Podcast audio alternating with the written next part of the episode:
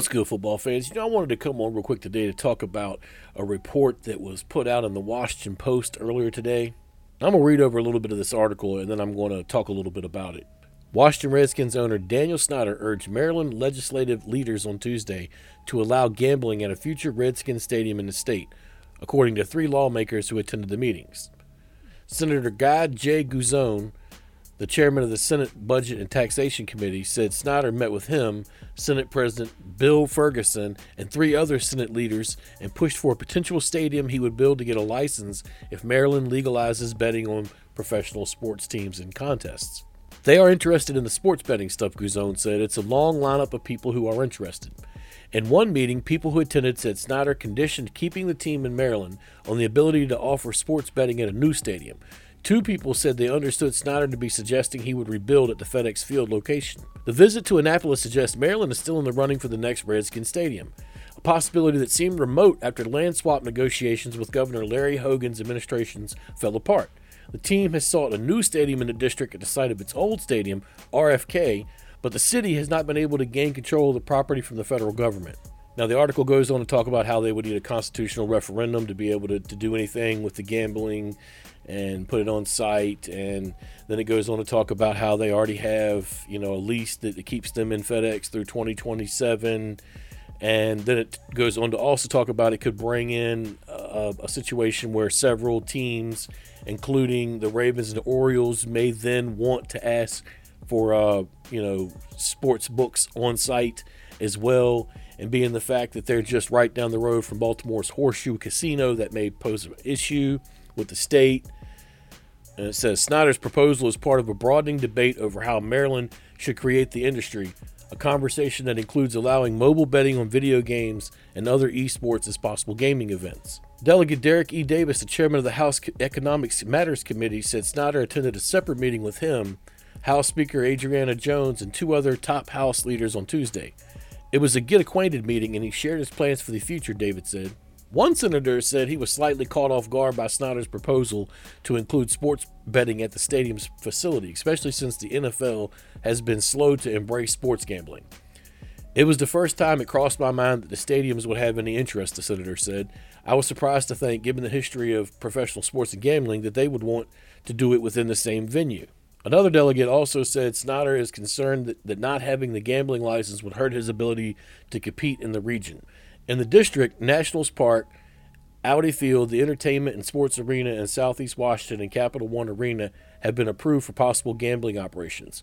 Two have reportedly negotiated deals with established gambling brands, but as of earlier this month, only one application has been filed for a betting complex at Capital One Arena with the British bookmaker William Hill. Snyder does see that as part of his vision if he is to remain in Maryland, the lawmaker said. He is willing to build his own stadium, but he wants sports betting to be a part of that. The lawmaker said Snyder made a veiled threat to go to Virginia if he does not get a license. It wasn't too high pressure, the lawmaker said of the discussion. Most of the people in the room were Ravens fans, so it sort of fell on deaf ears. Another attendee summed up the Redskins owner's message as, "If you don't give it, I'm leaving. If you give it, maybe I'll stay." At least two people who attended the Senate meeting said no ultimatums were given during the session. Guzzone said that the working groups of the Senate Budget and Taxation Committee are discussing the expansion of gambling in Maryland, and we're taking everybody's opinion very seriously. We're in discussion with everybody who is interested, and I look at the Redskins like everybody else, Guzzone said. We have to make sense of what is best for the state. I'm sort of just diving into what we've already read there. I could tell you that what it sounds like to me is that Snyder is thinking that he's not going to get his way into a DC stadium. And that is a topic that I've actually been talking about in an ongoing video series that I was doing on my other channel for a while. And I'm going to continue on to this one. You know, I was actually planning on doing an update to the subject within the coming days. And then, of course, this story popped out this morning. So I figured I'd go ahead and talk about it now. One thing that you have to remember is just last month, they tried to slip something in about the stadium and the federal spending bill, and lawmakers found it and pulled it out.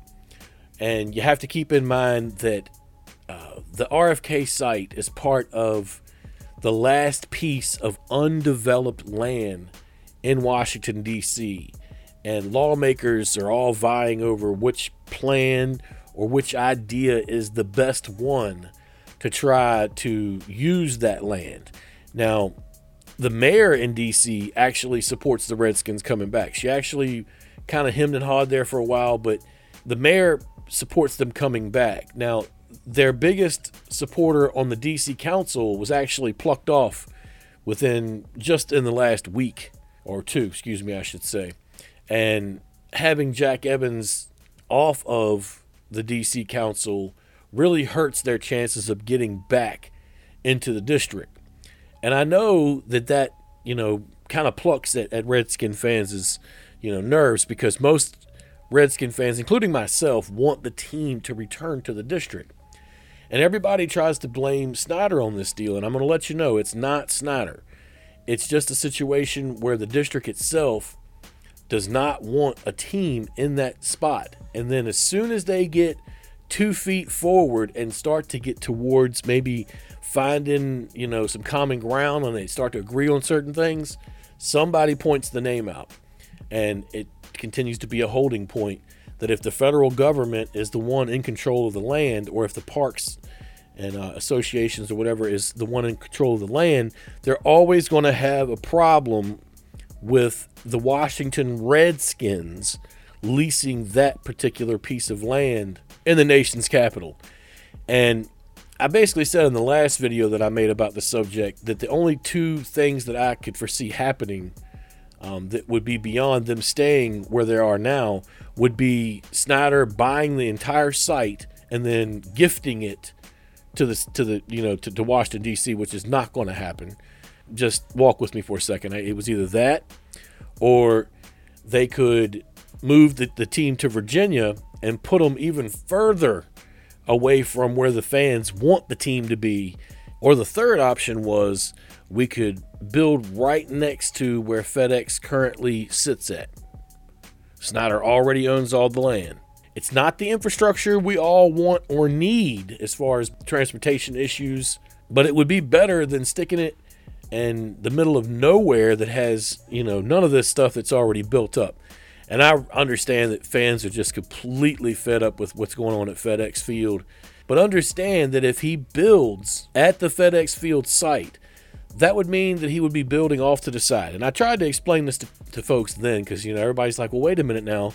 Every article I read states that he's got a lease till 2027 with the state of Maryland. And see, all this stuff, it just gets confused.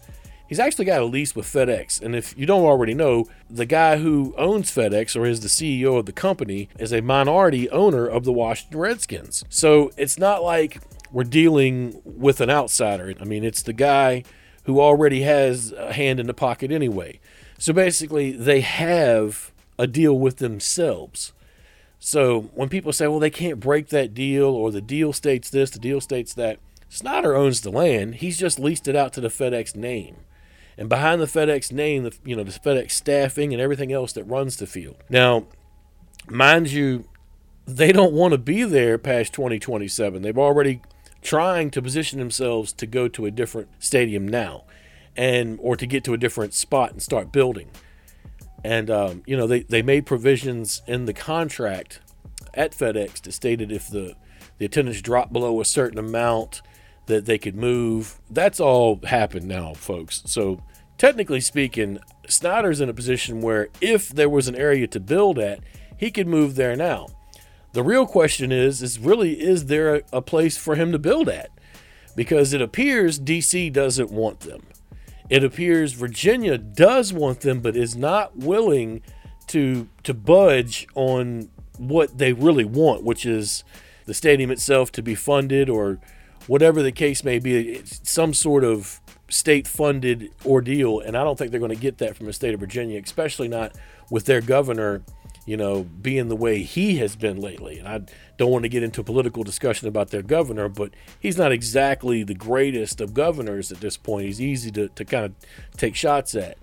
The heart of this overall story about Snyder wanting legalized gambling at a future Redskins stadium really takes at the fact that Snyder now is probably feeling like he's kind of being pushed back into a corner.